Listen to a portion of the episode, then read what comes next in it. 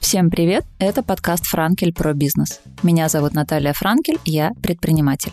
И хочу, чтобы в эпоху турбулентности, благодаря этому подкасту, действующие бизнесмены не чувствовали себя одинокими. Поэтому в каждом выпуске говорю с новыми гостями, теми, кто здесь и сейчас строит свой бизнес и растит свои проекты. Приглашаю владельцев бизнеса из разных ниш, городов и стран, чтобы находить работающие сегодня решения, пути преодоления кризисов и поддержку.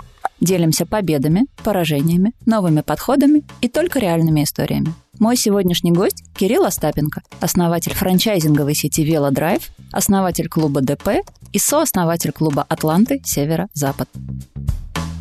Кирилл, привет. Привет. Я знаю тебя, твои проекты давно. Расскажи, пожалуйста, слушателям, как у тебя получился такой набор бизнесов, такой набор направлений, как ты его собрал? Надо сказать, что бизнес у меня только один. Бизнес – это велодрайв и все, что с ним связано вокруг. Клубы, где в одном я учредитель, в другом сооснователь, это, конечно же, с точки зрения экономики дела, но бизнесом я это не назову, потому что это прежде всего было сделано от души, для души, во имя всего святого. И всеобщего удовольствия.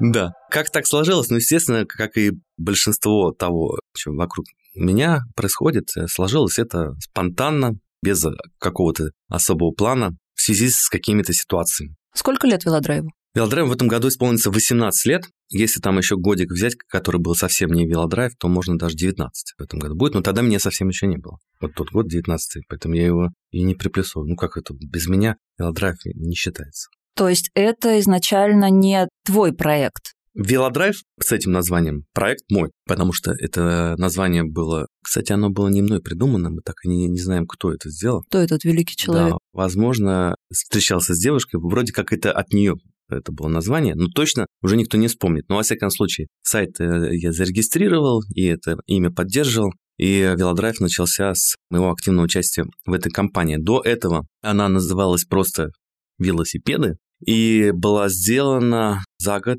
ну, даже чуть больше до моего реального физического присутствия, потому что я в это время был в Америке, а эта компания была сделана моими одноклассниками. Я присоединился, и со временем мы взяли это название и уже это стали раскручивать как магазин под названием Велодрайв. У тебя есть понимание, какую долю рынка ты держишь? Нет. Это не считаемо? Это считаемо, но поскольку здесь узкий сегмент, как велосипеды, а все считают целиком спортивный сегмент, то нам это сложно выделить. Мы просто там догадываемся, что на рынке Санкт-Петербурга у нас есть не меньше, чем 10%.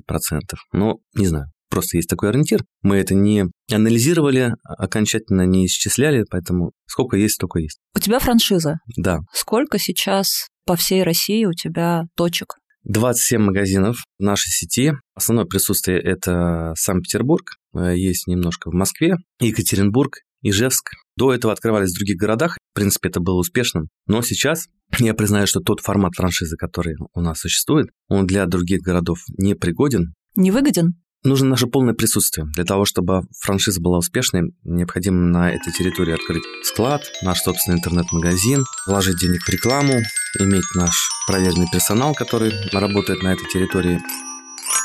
Тогда возможно открывать магазины. Когда нашего присутствия нет, отдельно давать это партнеру, у которого не было в этом опыта, слишком рискованный шаг, и несколько раз были неудачные попытки, поэтому в этом формате больше мы открывать не будем сейчас зреет другой формат а сеть пунктов выдачи спортивных товаров, как типа Wildberries, Озон, но только чисто по спорту. И свои точки, не точки условно Wildberries. Свои точки, они ну, свои как свои, так и партнерские. Помимо выдачи будут расположено оборудование для осуществления услуг, ремонт, прокат, причем ремонт всех спортивных товаров и прокат тоже всех спортивных товаров, в зависимости от размера помещения, и продажа аксессуаров, ну, потому что помещение не очень большое, велосипед там будет не разместить. Вот такой формат, он не очень затратный с точки зрения инвестиций, там до миллиона рублей возможно будет такое предприятие запустить, а по нашей стандартной франшизе минимальное вложение сейчас от 5 миллионов. Возможно, это тоже там является препятствием. Не у всех есть 5, а один может быть у многих. И если это не такая рискованная модель, с невысокой арендой и с а, большой долей услуг в составе выручки, то это может оказаться очень выгодным и легко распространяемым. Но пока мы еще это не запустили. Возможно, этой весной начнем. Так как мы заговорили про весну, не могу сразу не задать вопрос, который очень многим сейчас актуален. Как ты сейчас строишь свой горизонт планирования и какими временными слотами ты оперируешь? У нас, в принципе, всегда горизонт планирования – это следующий сезон. То есть мы... А сезон это с когда до когда? С марта по август. Раньше мы так и измеряли, да, то есть как бы жизнь от э, марта до следующего марта. Но теперь у нас все-таки с точки зрения финансового планирования мы смотрим от января до января. В любом случае получается горизонт планирования 12 месяцев, потому что нам необходимо построить планы по закупкам, планы по выручкам, по всему, для того, чтобы свести кредит-дебет, понять, сколько мы можем потратить, сколько нам нужно закупить и все остальное. Поэтому год, то есть я могу, конечно, сказать, вот сейчас горизонт планирования один день, два дня, но это не так. У нас как был год, так и остался. Ничего в этом смысле не поменялось, хотя, конечно, корректировки приходится делать по сезону много можно этого поменять, и это было и в 2020 году, и в 2021 году, и в 2022. Турбулентность дикая. У нас вообще сезонный бизнес, и у нас вот эти колебания вниз-вверх нормальные для нас. То есть, в принципе, хорошо в них себя чувствуем, как на волнах. Конечно, там в 2020 году крышу сносило с точки зрения того, что сидишь заперти и не понимаешь, что предпринимать. От э, такого помутнения рассудка в какой-то момент захотелось убежать, и поэтому мы взяли, да и 20 апреля открыли всем нафиг магазины. Но я помню, мы с тобой в 2020 году как раз болтали, и ты сказал, что 2020 год для вас был очень удачным. Да, да. Сделали из наших магазинов а продуктовые. По-разному там народ выкручивался, да. И есть разные трактовки с точки зрения законодательства, насколько это было возможно и невозможно. Я не мог сидеть дома и, и нарезать эти круги по квартире. До этого еще вписался в эти маски, закупил их на 14 миллионов. Продал? У нас, когда вот начался вот этот все захлопнулось, вот сколько было свободных денег на счетах, все их туда отправил. Не продал. Не успел. Да, весь вопрос был в цене, потому что это все же динамично менялось. Вот, и мы... Ты в Китае закупал? Нет, у нас один из наших заводов, который производит спортивные товары, в том числе велосипеды, здесь в России, они переориентировались по заказу правительства, начали изготавливать маски. Была потребность и была предварительная договоренность тоже с одним из производств, которым мы должны были этими масками обеспечить. Ну вот, нам эту маску одну отправили, и мы ее там разрезали, смотрели, соответствует ли она по качеству. Ну, в общем, короче говоря, законтрактовались ждали, пока придет, и все это время менялась цена. Сначала она даже росла, потом она начала жутко падать, жутко просто, потому что ты на глазах, понимаешь, ты положил туда 14 миллионов. Сначала эти 14 миллионов были 35, потом 25, потом это все постепенно отпускалось к себестоимости. Было так тошно от этого, так тошно. Короче говоря, удалось мне с этим заводом передоговориться, и эти маски, уже почти произведенные, поменять на велосипеды. обратно. Поменял их на велосипеды. К этому моменту мы уже открылись. В непонятках я собрал большую конференцию по всем магазинам онлайн. Сказал, ребята, давайте, кто же, если не мы? Вдохновил как мог. Потому что народ-то боялся. Мы не выйдем, мы там на дачах сидим никогда, ты что, мы не хотим умереть. Говорю, ребята, не умрем, вперед, давайте поддержим народное население, все хотят кататься на великах. И действительно, тогда народ как попер за велосипедами. Это был наш реально лучший год в истории компании Велодрайв. Поэтому турбулентность, ну вот иногда она оказывается в плюс. Расскажи, как в этом году, в 22-м, начиная с февраля, меняется ваша стратегия по товарным линейкам, по продаже, где вы берете товар, есть ли проблемы с поставками, что с параллельным импортом, как вообще сейчас работает бизнес, отчасти завязанный на зарубежные бренды. Ты знаешь, я, на самом деле нашему рынку повезло. Сейчас там я смотрю про автомобили, вот у нас остатков там есть до конца 2022 года, а дальше там неизвестно, что нам продавать. У нас как-то так лайтово все, потому что европейские бренды, американские бренды там свое присутствие сокращают, типа велосипеды там известные, типа Trek, Cannondale и прочие. Говорят, что их не привезут, и действительно там остатки снизились, а то, что есть, продают по курсу до сих пор 120 рублей. То есть это есть, и люди самое интересное, что покупают, ну, потому что альтернативы мало. Но это премиум сегмент. Ну да, когда случился еще 14 год, если так вспомнить, то вообще-то все еще началось еще тогда. В 2014 году на нашем рынке велосипедном случился обвал, мы потеряли 50%. Поставок. 50% рынка. Снизились продажи в два раза. Тогда Велодрайв вынужден был переориентироваться. Стали продаваться велики только там среднего и низкого сегмента. И мы вообще там распродали все дорогое. Средний и низкий – это какая вилка цен? Дешевые велосипеды до 15, ну и средние от 15 до 30, там, 40 тысяч. Все, что там выше 40 тысяч, это типа дорогой. Вот у нас так, по великам, говорю, тут нет какой-то единой стандартной там градации. Ну, в общем, если мы тогда были как бы чуть ближе к таким премиальному специализированному велосипедному магазину, то сейчас, конечно, велодрайв – это Масс-маркет. велосипедная пятерочка. Хотя у нас есть и приличный товар, и у нас есть и хорошие мастерские, и хорошее оборудование, и обученный персонал, но тем не менее мы как бы решили забрать побольше клиентов с рынка, и вообще я люблю массовость, и когда стоят очереди, например, на нашу акцию «Ночь распродаж», меня всегда это вдохновляло, и потом я уже, кстати, сделал в этом году вывод. Бизнес-клубы, где много людей, есть массовость, есть мероприятия, и магазины, где тоже можно привлечь много покупателей, что в этом для меня что-то есть общее. Количество коммуникаций, которые можно осуществить. Вообще все это не про бизнес, а на самом деле про людей. И про любовь к общению, ну и просто про любовь. Такой вот вывод был.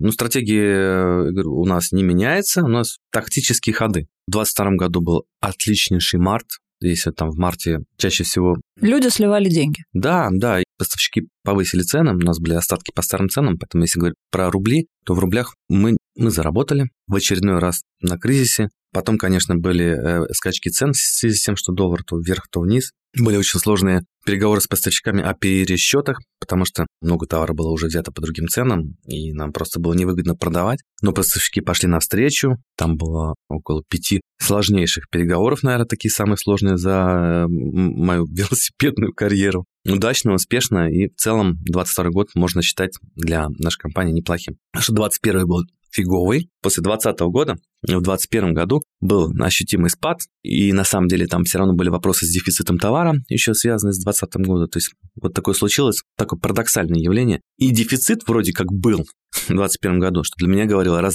дефицит, значит точно будет все продано. Несмотря на дефицит, еще и был спад продаж. Несовместимые для меня вещи, но так произошло. Поэтому 21 не очень, а 20 22 в целом неплохо. Но рынок все равно продолжает сокращаться. И, конечно, мы в 2023 году прогнозируем еще там 10-15%.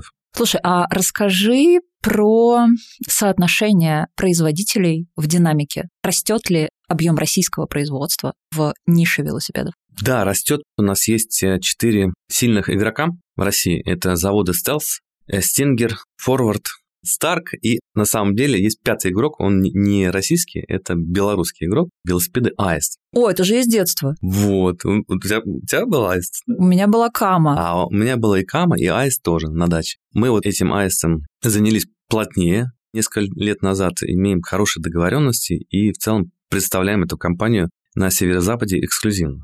Локализация потихонечку увеличивается, и, в принципе, даже есть некоторые модели велосипедов, которые производятся этими российскими заводами прям от и до.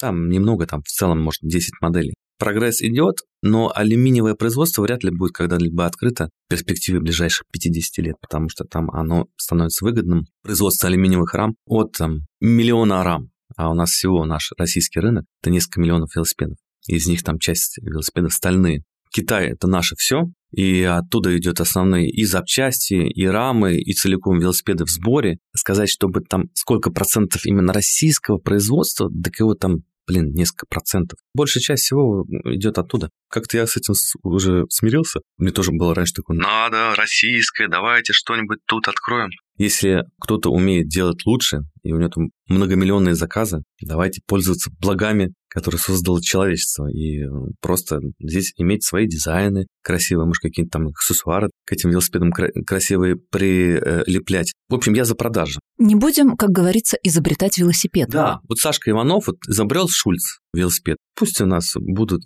известны. А, кстати, недавно он праздновал свой день рождения в сети своих магазинов. И в этот же день был день рождения, если не ошибаюсь, Лэнса Армстронга. И он в связи с этим великими событиями во всей сети магазинов предложил скидку 15%. Можно сказать, уже великий и известный изобретатель. Прекрасный инфоповод. Саша, тебе привет. Расскажи, пожалуйста, какой самый ценный ресурс в твоем бизнесе? Слушай, ну все равно это люди. Другого варианта быть не может. Розничная торговля – это же про людей. Люди-покупатели или люди-команда? Нет, я сейчас в данном случае имел в виду люди-команда. Мы команда для людей, работаем для своих покупателей. У нас сегодня будет семинар по клиентоориентированности. Ты ведешь?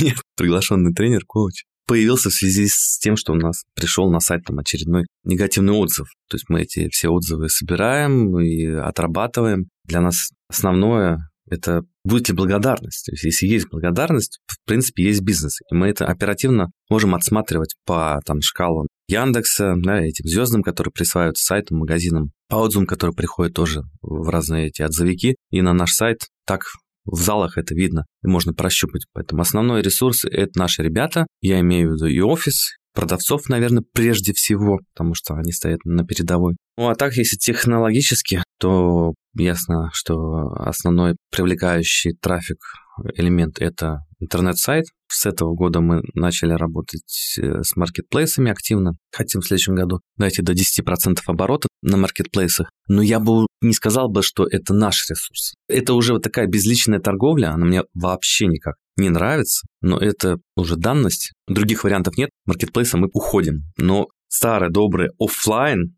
надеюсь, еще долго будет жить, и он на самом деле из такого сетевого, рафинированного офлайн становится чем-то таким, ну не то что экзотикой, особыми местами притяжения, где может быть там своя атмосфера. Даже, честно говоря, какая-то аналогия с ресторанами у меня возникает. Нет э, полного единства в оснащении и в интерьере магазинов. Все друг от друга отличаются, и я, в принципе, это поддерживаю. И там директор магазина может сделать любой там дизайн-проект, может любое нововведение организовать. И я думаю, что на самом деле когда-то офлайн станет прям таким скучно заказать в интернете, давай пойдем в реальный магазин. Что-то элитное. Да, невозможно. Мечтаю, когда это вот станет таким. Поэтому сейчас, конечно, период спада, понятно. Народ покидает торговые комплексы, из дома все заказывает. Но вот такие вот э, чисто офлайн вне торгового комплекса, где все-таки удобно на велике подъехать, поставил велосипед, тут же сходил за аксессуарами себе, там их водрузил или позвал механика, который прямо на улице тебе велосипед подрегулирует. Ну, это же быстро, оперативно и как-то хорошо, природно, на улице. Я думаю, что офлайн будет именно в этой велосипедной индустрии жить и когда-то ждет новый расцвет. Ренессанс. Да. Сколько человек у тебя в команде? Офисных сотрудников 15 человек. Если говорить о всем составе нашей франчайзинговой сети, у нас больше 150 человек на наши 27 франчайзинговых магазинов. Заговорили про маркетплейсы. Мнения, которые я собираю от своих гостей, очень сильно разнятся там, от того, что это прям будущее продаж и шикарный канал, до того, что просто невозможно не присутствовать, но руки выкручивают так, что выгоды особой пока люди не видят. Твой опыт и твои наблюдения о чем говорят? Может э, и на рынке все поменяться в один момент, когда ты этого не ожидаешь. Если помнишь, такие были темы, сейчас, наверное, существуют это биглионы, купонаторы, по-моему, еще существует. Мы как-то в этом во всем участвовали, и помню за одну акцию, когда еще мы не были такими большими, за одну акцию продали полторы тысячи велосипедов за месяц. Это было в Озерках, это был просто дурдом, потому что приезжали постоянно нон-стопом машины, забирали эти велосипеды, а мы там интересно такую придумали акцию, когда у нас в комплекте был и велосипед, и аксессуары, и сезонное хранение этого велика. И вот мы продавали это прям дешево. И ехали толпами, причем частенько приезжали на дорогих машинах, мы такой удивлялись, а нафига вам такой там дешевый велосипед? Представить, что эта тема когда-нибудь закончится, было просто невозможно. Полторы тысячи там за месяц продать на одной акции. На вот одной я, точке. Я не знаю, сколько вот нужно потратить сейчас контекстной рекламы, но, не знаю, наверное, миллионов 10, наверное, чтобы такой объем сейчас реализовать. И если там и наценки не будет, даже по низкой цене, все равно привлечь покупателя довольно сложно.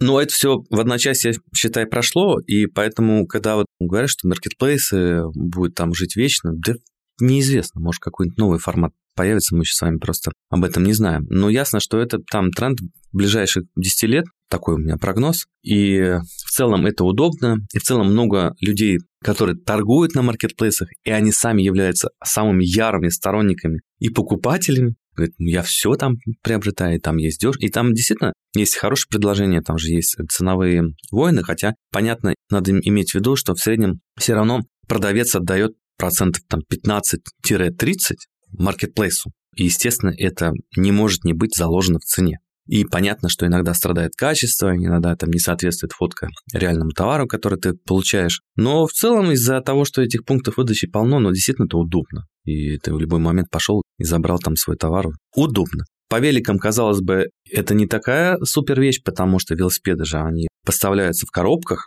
они не собраны, но об этом до сих пор не знают значительное количество покупателей, поэтому заказывают по всей России, а потом сидят с инструкциями и пытаются это все там собрать. А но... вы получаете негатив? А мы получаем негатив, естественно, и возвраты мы получаем. Но мы пытаемся всячески предупредить в описаниях, написать, что, ребята, закажите лучше в родном городе, себе с доставкой, иногда даже дешевле, в специализированном интернет-магазине с нормальной гарантией, нормальным обслуживанием, со всякими там э, программами лояльности, закажите в специализированном магазине. Зачем вам маркетплейсы? Ну, говорю, такая сейчас мода, поэтому мы просто вынуждены к этому подключились, но пытаемся какие-то свои тоже туда привнести новшества. Например, то, что если ты заказываешь велосипед на маркетплейсе, получаешь сертификат на сборку, и к тебе, может, как вот мебель, когда заказываешь домой, потом приезжает сборщики и эту мебель собирает. Вот такая же услуга есть у нас. Заказываешь на маркетплейсе, тебе приезжает домой механик, и велосипед твой полностью собирает. Тогда никаких потерь нет. Единственное, конечно, все равно, зачем тебе эту коробку домой возить, отдельно встречать сборщика. Это можешь пойти в специализированный велосипедный магазин, заказать там, все привезут готовое уже.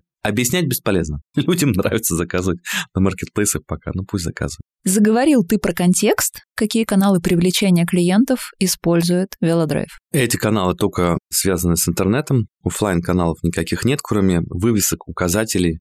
Иногда какие-то листовки мы на мероприятиях раздаем, но типа на ZSD фесте, кстати, это работает. Ну, там ЦА. Там, да, ЦА, и мы там даем хорошую скидку по этим листовкам, и люди приходят. Расскажи тем, кто не знает, что такое ZSD Фест. ZSD Фест, когда перекрывается ZSD. Западный скоростной диаметр. Да, там сколько, не знаю, несколько тысяч велосипедистов едут, машин нет, все свободно. Это такой фестиваль для людей, которые любят велосипеды и спорт. Мы иногда присоединяемся к этой акции с точки зрения организации и вот раздачи слонов.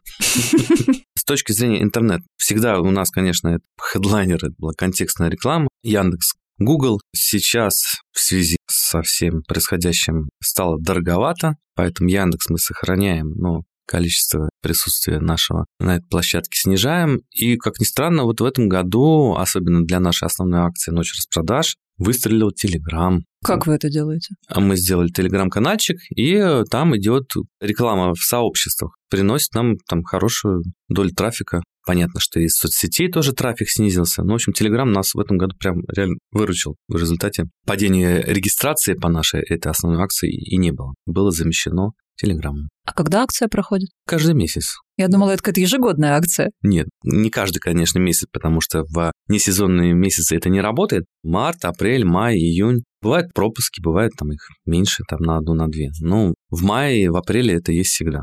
Магазины закрываются в 7 часов вечера с тем, чтобы открыться вновь в 8 вечера. Приходят покупатели, становятся в две очереди. Одни, которые зарегистрировались на сайте, в свой временной слот они попадают в магазин. И живая очередь тоже туда пускаем потихонечку. Велосипеды со скидками, то, что нам позволяет сделать поставщики, то, что нам согласовывают поставщики, те акции мы и делаем, но с хорошими скидками э, велосипеды продаются, но даже в минус. Естественно, мы все равно получаем отзывы, что мы цены сначала завышаем, потом понижаем. На самом деле, правда, там реально в это время купить можно дешевле велосипеды и аксессуары. Для нас это в том числе способ пополнения нашей клиентской базы. Потому что за одну такую ночь мы получаем там до 2-3 тысяч новых клиентов в нашу базу и с ними потом уже работаем. Можно поверить, что мы на этом не зарабатываем, потому что наш заработок – это прирост клиентской базы. А как вы работаете с новыми клиентами, которых вы получили? Email, рассылка, Потом у нас есть э, две параллельные системы лояльности. Мы сейчас выбираем все-таки на какой остановиться.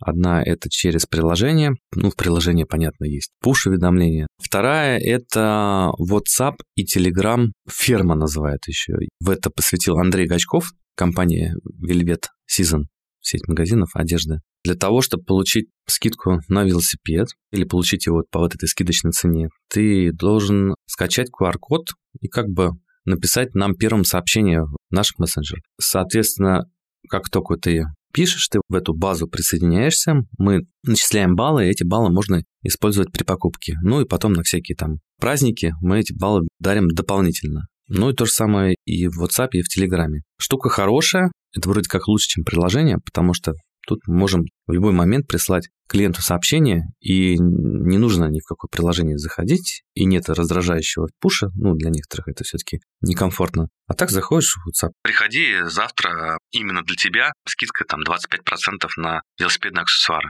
Ну, неинтересно, просто прочитал, оставил. А интересно, пришел в магазин, предъявил и свои баллы списал и получил скидку. Хорошая в целом штука, потому что здесь есть возможность коммуникации с каждым клиентом индивидуально. Мне это нравится, и я думаю, что скорее мы на этой системе останемся. В итоге всех наших клиентов, а у нас в базе около 200 тысяч, мы переведем на этот WhatsApp и Telegram.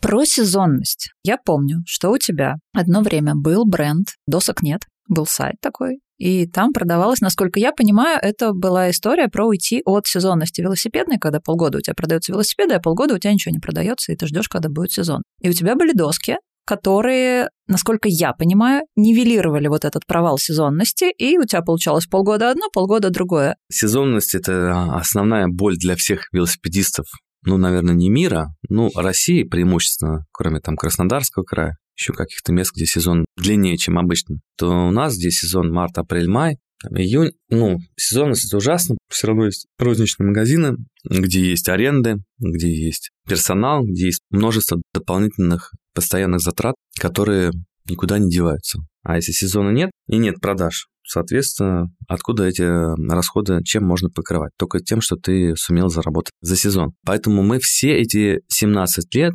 находимся в поисках того, что же мы будем продавать осенью зимой. Вот я сейчас даже вспомнил, что несколько лет назад мы привезли зонты, разместили их в магазинах, это не пошло, потом и на маркетплейсах. Ну, сейчас там последние допродаются. Ну, как-то эту тему нам не удалось раскачать. Хотя я по-прежнему на самом деле верю. Просто не с той стороны зашли, и, может быть, еще одну попытку, одну, вторую, третью, до шестой дойдем, и, наконец, получится. Очередной такой попытка была присоединение к нам бренда досок нет, потому что это был не наш бренд, это был известный магазин еще на Садовой 20 лет назад, и он был когда-то очень успешен, и мы с ребятами договорились, начали работать вместе, но есть такая штука, как снег, и снега может и не быть. А Снег и его отсутствие. Да, потому что ничего нет хуже для горных лыж, сноубордов и даже всяких там санок, подружек, когда в очередной зимний сезон снег выпадает там на неделю, на две или вовсе вообще его нет. С этим ничего не поделать. Ты эти коллекции одежды вынужден продавать с большущими скидками, а когда одежда уже складывается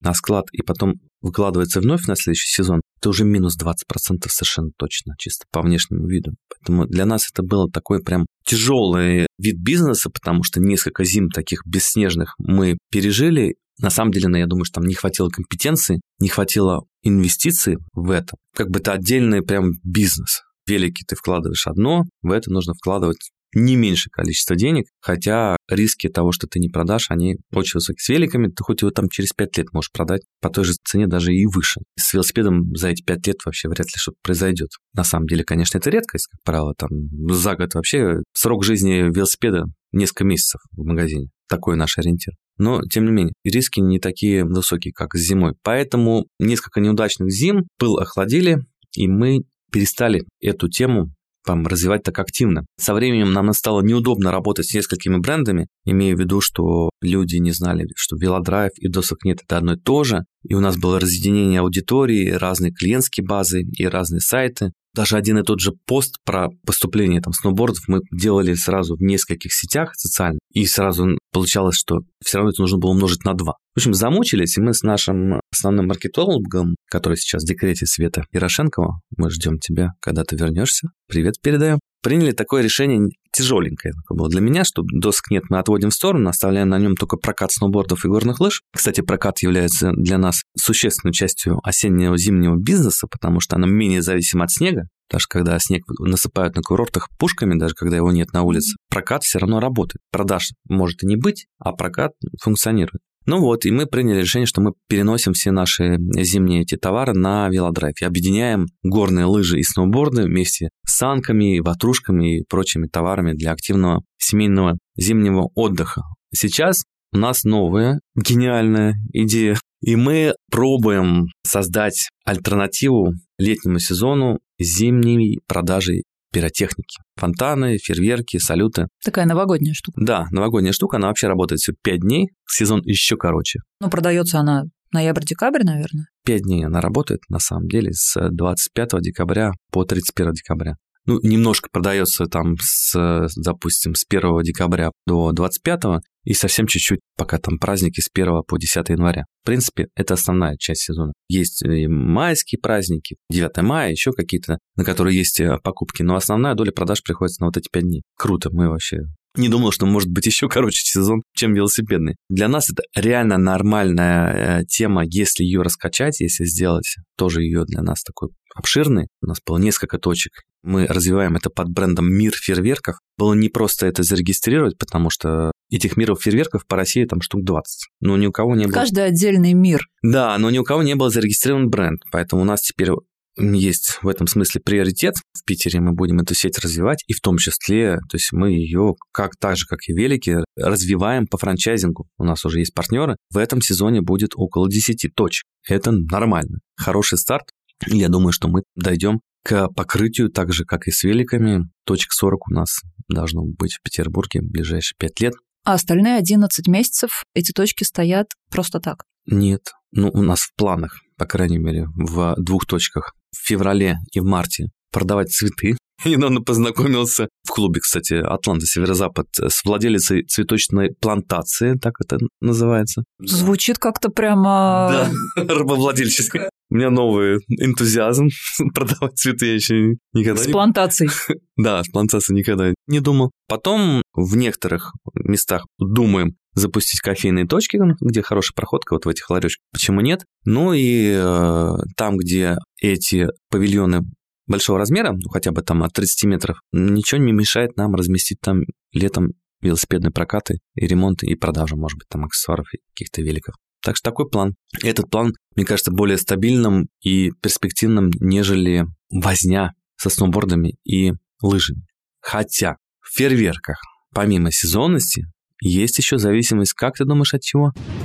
Прямейшая зависимость. И продажи влияют от того, будет ли вот это или нет, могут отличаться там до 40% падения. Если этого не будет, внимание, это снег. Да ладно. Та же самая тема. Если нет снега, продажи падают. Это что-то, скорее всего, психологическое. Есть снег, ощущение Нового года, значит, нужно идти за фейерверками, чтобы потом пулять. То есть вы прямо это исследовали? Да, это, ну, это совершенно четкий известный факт на рынке фейерверков. Возможно, еще тоже есть психологическая такая момент, что когда есть снег, можно это куда-то там вставлять, удобно поставить эти фейерверки, которые будут потом стрелять. А в асфальт втыкать неудобно. Да, да. Но, тем не менее, все равно. Это не как со сноубордом, там, если снега нет, они вообще могут продажи снижаться в 10 раз. Здесь, конечно, таких потерь нет, тем не менее, зависимость от снега наблюдается. Интересно все это, потому что вроде как сейчас, мне кажется, уже простые факты, но все равно узнаешь это только когда уже начинаешь заниматься этим бизнесом. Я думаю, что же меня ждет с цветами, что там тоже, наверное, много чего есть интересного, подводных камней. Подводных корней. Какие идеи у тебя есть еще по развитию и масштабированию? Вот мне слово масштабирование не очень нравится, потому что я здесь даже бы назвал это просто наше выживание, да, то есть если у нас нет второго сезона, мы ну, реально не являемся такими самодостаточными в полной мере. Но есть хорошая идея, здесь ничего такого сильно особенного, я думаю, она перспективная. Это идея с прокатом. Людей стало меньше денег. Есть тренд на шеринг и на то, чтобы не покупать вещи, которые ты не пользуешься ими каждый день. И мы хотим сделать такой сервис, когда и уже с партнерами-москвичами в этом смысле у нас идет коммуникация, не знаю, запустим ли мы это весной, очень бы хотелось. У них просто готова технологическая база, а мы готовы с точки зрения офлайн. В общем, клиент приезжает в магазин, чуть ли не даже, ну это вообще был бы шик. Он приезжает в магазин и стоит машина, автомобиль. Где на машине? На автомобильном багажнике прикреплены там 2-3 велосипеда, сверху лежит пресс-ап, в багажнике лежат необходимые аксессуары, там насосы, камеры дополнительные. Человек едет со своей семьей на летний отдых куда-нибудь там на озеро в Ленинградской области. Всем этим пользуется. На обратной дороге приезжает, это сдает, у него все забирает, снимает, разбирает. У него нет никаких проблем хранения, геморроя, поломок этих велосипедов, потому что все это на нашей компании, которая это все дело обслуживает. Можно это делать и с доставкой, но мне кажется, вот удобно прям приехать на все готовенькое. Звучит вообще очень. Понятно, то есть, то есть э, сколько это все может стоить. Ладно, машину уберем в сторону. САПы, велосипеды с детскими креслами, со шлемами, ну, допустим, там на семью это, ну, не меньше, там, чем 100-150 тысяч рублей. Я думаю, что мы сможем сдавать это в самом там экономичном варианте за 3-5 тысяч рублей. Пожалуйста. Ты, может, вообще за это лето съездишь только 2-3 раза на это озеро в Ленинградской области. Зачем тебе платить 150 тысяч? Да, заплати 10, скатайся два раза и забудь про то, что где-то тебе... Это хранить еще надо. Да. Обслуживать. Да. Так что мне кажется, что эта тема, если хорошо ее подать и удобно, комфортно сделать для клиентов, что она прям пойдет. И вообще, я, конечно, люблю товары, вообще все это мне начиналось всегда с каких-то товаров, с купи-продай. Но хочется уже что-то такое более интеллектуальное. Расскажи какой-нибудь типичный фейл из э, своего бизнес-опыта. У меня на самом деле фейл э, был с шерингами, именно вот классическими, ну, как вот эти самокаты, которые есть на улице. Когда-то я начал ввязываться и в этом. Я уже про это не жалею, сейчас это уже невыгодный рынок. А с великами три года делали в итоге два приложения. Одно вроде как почти с одними ребятами доделали, но не запустили. Потом начали делать другое, свое собственное вообще с велодрайвом. Сделали на 90%. В результате запустили это под франшизой компании по пути. Только в этом августе, в июле заработал 130 тысяч рублей. Ой, ну, в общем, короче, такая бредятина. Три года прозаниматься, проинвестировать кучу денег, хранить на складе эти велосипеды шеринговые и только на третий год запустить и э, вернуть стоимость пяти велосипедов. Наверное, это фейл. И такой, как бы связанный с тем, что есть какие-то там зоны, которые я для себя считаю, что, наверное, это, ну, типа, условно, не мое, но я же там не айтишник. Как я смогу побороть эти приложения так, чтобы они были в результате сделаны? Это не проблема проблема моя личная, внутренняя, что мне вот с этим было как бы вот тяжело работать. С другой стороны, в итоге ты запустил я это. Ну, ты же будешь это на следующий год пытаться продолжать? Такая усталость, что вот если честно, вот кто-нибудь купил бы мне эти велики, бы я бы, наверное, может, плюнул бы это. Я не знаю. Хорошо, когда есть осень и зима. Отдохни. Да, когда можно полежать, отдохнуть. Может быть. Просто, мне кажется, более интересная идея вот с семейным прокатом, о котором я рассказал, а одновременно вложиться морально в несколько вещей уже ближе к 40 годам становится... Не так интересно. Не так вдохновляюще. Что еще по фейлам? Просто нельзя назвать фейлом, просто бывают неудачные сезоны. У нас это было, ну, говорю, 21 год прям совсем был неудачный, потому что еще и на волне 2020 года мы открыли там дополнительно несколько магазинов. Самый-то прикол в том, что в 2020 году арендодатели очень лояльно относились и были хорошие ставки. Ну, вот эти два магазина нас тянули вниз в 2021 году, и некоторые из них пришлось закрыть. А самый прикол, что в 2022 оставшиеся магазины у нас начали забирать обратно арендодатели. В соответствии, конечно, с договорами, но не совсем в соответствии с понятийными моментами. В 2020 году были низкие ставки, они решили в 2022 сдать другим клиентам да подороже. И причем это было в одном из магазинов в самом начале сезона, в апреле. Мы говорили, ну, ребята, как вообще? Мы же просидели сентябрь, октябрь, ноябрь, декабрь, январь, февраль. Теперь вы хотите, чтобы мы, не отбив это в нашем сезоне, отдали вам магазины обратно. Ну, короче, были у нас тут противостояния, даже так я бы сказал, битвы. Договорились? Договорились, но демонстрация вооружений была активная. Наверное, не получилось бы договориться без упорства, твердолобости, ну, готовности воевать. То есть без этого, я думаю, эти магазины там два магазина было, отстоять не удалось бы. Ну, потом мы отдали, потом мы забрали магазин конкурента рядышком, переехали. В целом исход из этого был, можно сказать, удачным. Насколько я знаю, насколько я понимаю, некоторые сетевые магазины создают свои бренды внутренние тех же аксессуаров, чтобы продавать их ну, на своей площади. Раз уж у меня есть площадь, там я буду продавать что-то свое, что будет приносить мне дополнительные деньги. У тебя как с отношением к такому формату и есть ли у тебя идеи в этом направлении? Мне это очень нравится. Тема мы даже несколько у нас попыток было, в том числе по аксессуарам. Несколько лет назад мы даже сделали заказ, начали размещать, потом просто увидели, что у нас не такие объемы, как у крупных оптовиков, и цена была неинтересна. И мы этот заказ свернули, вот, и сейчас думаем сделать это более простым способом, тоже на имеющихся аксессуарах, на тех, которые поставляются из Китая, естественно же, в Россию, просто их брендировать под нашими упаковками. Пока вот так. Банально, можно сказать, не очень интересно, но без этого никуда не деться, особенно с точки зрения торговли на маркетплейсах, потому что когда у тебя точно такой же товар, и там начинают демпинговать, никакого варианта не остается, как тоже снижаться по цене. А если у тебя свое брендирование,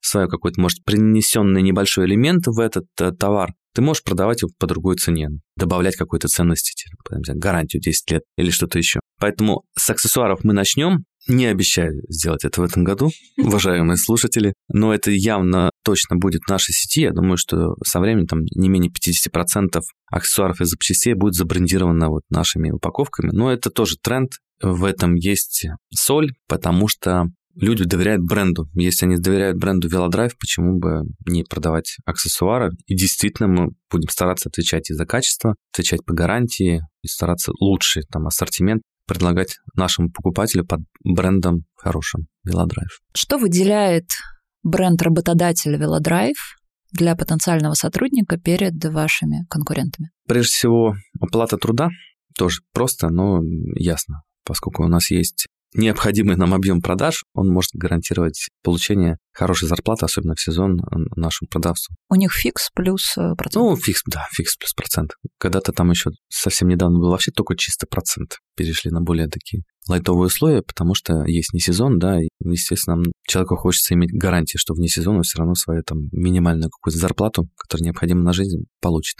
Первое – это зарплата. Второе – это ассортимент, потому что человеку, который любит велосипеды, ему хочется продавать в том числе и нормальный, там, достойный товар. Третье – это компетенции, общий уровень. Он у нас неплохой. В сети проводится обучение постоянное от поставщиков. Запустили в прошлом году школу Велодрайв по механике, по искусству ремонта велосипедов. Высокий спрос, внешний в том числе. То есть э, ребята приходят, обучаться, платят за обучение. Какой-то один из курсов стоит даже 50 тысяч рублей. А потом, если он проходит успешно эти курсы, становится сотрудником нашей компании. Это было по механикам. В этом году такой же курс мы запустим просто по продавцам. Это будет для нас и вклад в общее развитие велосипедного рынка с точки зрения знаний, потому что мы сможем обучать даже продавцов-конкурентов. Но это и, возможно, пополнение нашего трудового резерва кадрового, потому что, опять же, пришел человек, нам подходит, мы будем его всячески агитировать остаться, в том числе путем предложением возврата части потраченных денег на обучение, если он нам подошел и хорошо сдал экзаменационные тесты. Ну и, наверное, атмосфера. Я, в всяком случае, поведаю это, чтобы была доброжелательность, какая-то внутренняя любовь между собой и к покупателям. Часто, конечно, у нас происходят какие-то казусы, и часто это не так, как я это вижу себе. От этого я расстраиваюсь, говорю... Ребята, давайте жить дружно. В конце концов, за все время существования еще не было ни одного судебного инцидента с покупателем. Потому что мы все решали, компенсировали, потому что я всегда ставлю себя на место клиента. Ну и понятно, что если что-то там в велосипеде не то, ну, значит, надо это исправить или поменять на другой. Ну, какие вообще проблемы? Сложности никакой нет. Но вот иногда наши продавцы с этим не согласны. Понятно, потому что и у покупателей могут быть эмоции.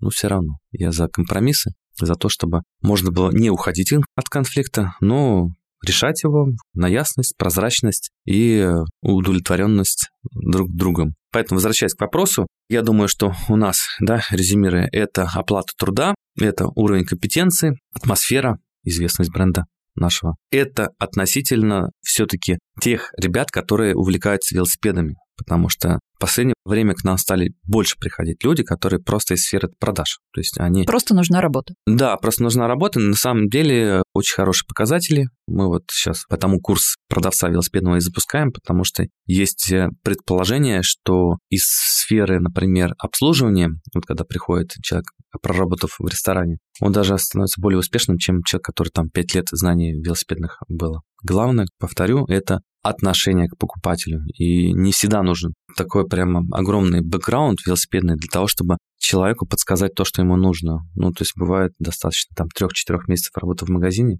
поскольку у нас говорю, много продается велосипедов для обычного покупателя. Если это просто прогулочный велик для там катания летом 10-20 поездок необходимо совершить, вполне мы можем такого продавца за короткий срок подготовить, если он будет доброжелательный, восприимчивый к тому, что хочет клиент. Ну, он будет хорошо продавать. Какие качества ты считаешь важными для предпринимателя в современном мире? Я скажу качества, которые есть у меня и которые мне помогают. Упорство.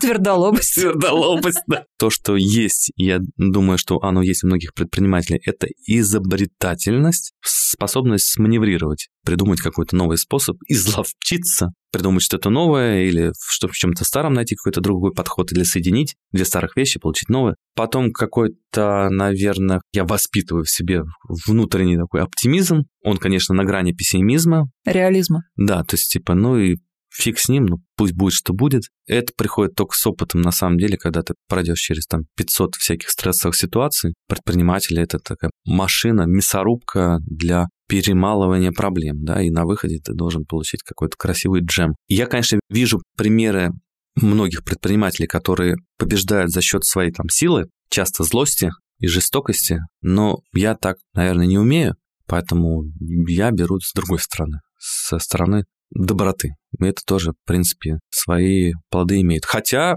жизнь научила тоже воевать умею, если что. Что помогает лидеру в кризис самому держаться на плаву и держать команду? Мне э, в кризисы помогает э, окружение, ну, прежде всего, семья, совершенно точно, поддерживает, даже, может быть, и сарказмом, и какими-то прикольчиками. Видно, что за этим стоит поддержка, и это вдохновляет. Ну, в кризисы помогает какая-то вдохновляющая идея, на самом деле, вот, которую ты в себе, вот как мы тогда в 2020 году вот поселили, что вот через страх, а мы пойдем и вот наплевать, что произойдет все. Ну, то есть поставить на кон все. Пойти в банк наверное, это возможность этот кризис преодолеть в себе за счет каких-то нестандартных действий, возбудить в себе энтузиазм последнее время я вот э, увлекся покером. Там много есть такого стресса, азарта, нестандартного, в общем-то, поведения, когда, да, у тебя по картам ноль, а ты блефуешь. Ты в онлайне играешь? В офлайне играем. Ну, естественно, на фантике. По-другому, мне кажется, никто и не играет. Классная штука. Но на самом деле, конечно, по-разному бывает, потому что были кризисы, когда я и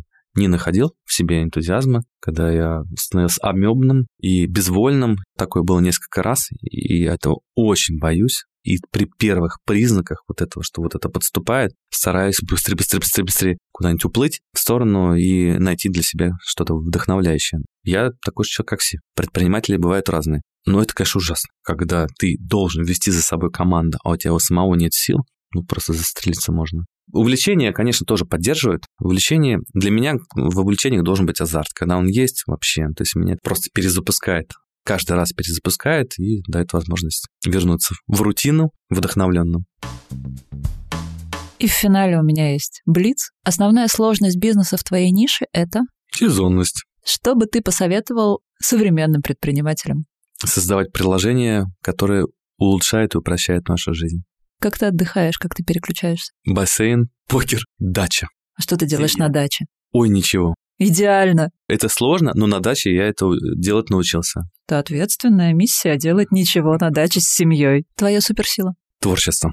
Какую книгу или фильм ты считаешь номер один для предпринимателя на все времена? Номер один у меня не будет. Быстро забываю, даже если там смотрел год назад. Но вот недавно прочитал книгу про вкус вилл где там маркетолог рассказывает о создании компании. Успешно. Что-то как сделать все неправильно, она называется, или что-то? Ну, что-то в этом духе. Вообще класс. Я после этого стал фанатом вкусвилла и вступил с ними в длительную переписку. Ну, потому что бывает, что все-таки там не все идет, как написано в книге. Я ему об этом сообщаю. Там, недавно вот открывая упаковку сыра, он, значит, неправильно там разлеплялся, отламывался. Я это все заснял, Ты не ленивый? Нет, на телефон прислал, мне сказали, пришлите данные упаковки, я прислал, все. Ну, то есть у нас такая многостраничная переписка, которая просто кайф испытал. так что... И полюбил бренд еще больше. Да, полюбил бренд. Вот эту книгу я рекомендую предпринимателям прочитать о том, как можно свой бизнес сделать более клиентоориентированным. Что ж, спасибо тебе огромное. Я очень кайфанула от нашей беседы. Мне было очень интересно. Я очень рада, что с шестого раза ты, наконец, пришел, и мы с тобой пообщались. Взаимно. Спасибо. Нам с вами пора прощаться. Внедряйте, применяйте, не опускайте руки. Подписывайтесь на нас на всех платформах, где вы любите слушать подкасты. Ставьте звездочки и сердечки. И если есть вопросы, я на связи. Ссылка на канал в описании.